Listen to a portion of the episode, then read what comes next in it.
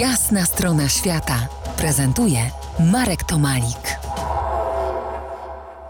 Po jasnej stronie świata reporter Bartek Sabela. Rozmawiamy o pustynnieniu w Sahelu. Ale nie tylko subsaharyjska Afryka ma ten problem. W Australii chcą posadzić 100 milionów drzew w dwa lata. Mają im pomóc w sadzeniu, uwaga, drony. I to chyba bardzo ciekawe jest. E, wróćmy jednak na Sahel, ale cofnijmy się prawie 40 lat wstecz. W 1985 roku Sankara ogłosił wielki narodowy projekt, projekt Marzenie, mur 10 milionów drzew. Walka z pustynią, czyli zadrzewianie kraju, stała się najważniejszym projektem administracji Sankary, ale nie na długo. A kto to był Sankara? A Thomas Sankara, wybitna postać, postać afrykańska. No jeden z tych pierwszych afrykańskich prezydentów, natomiast tak jak wielu z nich, objąwszy władzę, y, stało się po prostu dyktatorami, brutalnymi satrapami, tak Sankara był bardzo młody człowiek, no był takim rewolucjonistą z krwi i kości, który, który naprawdę chciał zbudować Burkina Faso e, jako, jako niezależny od, od byłej metropolii, czyli Francji, kraj.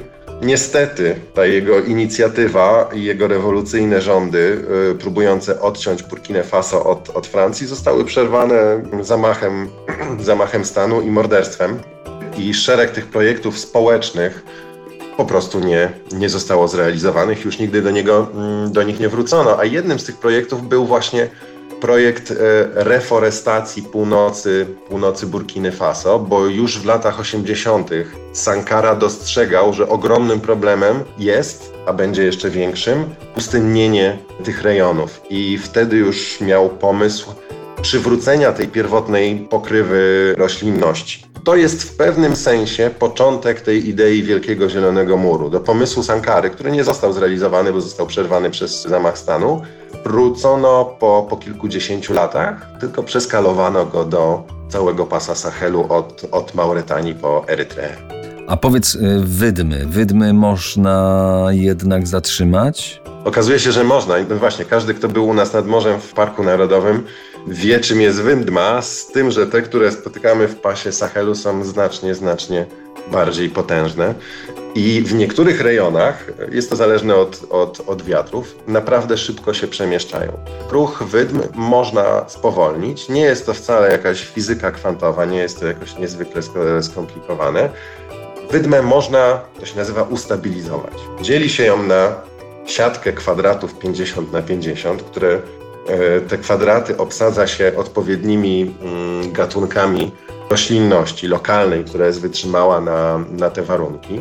Robi się też takie parkany, które mm, zatrzymują przesuwający się piasek. I okazuje się, że po kilku latach jesteśmy w stanie spowolnić ruch takiej wydmy o ponad 90%.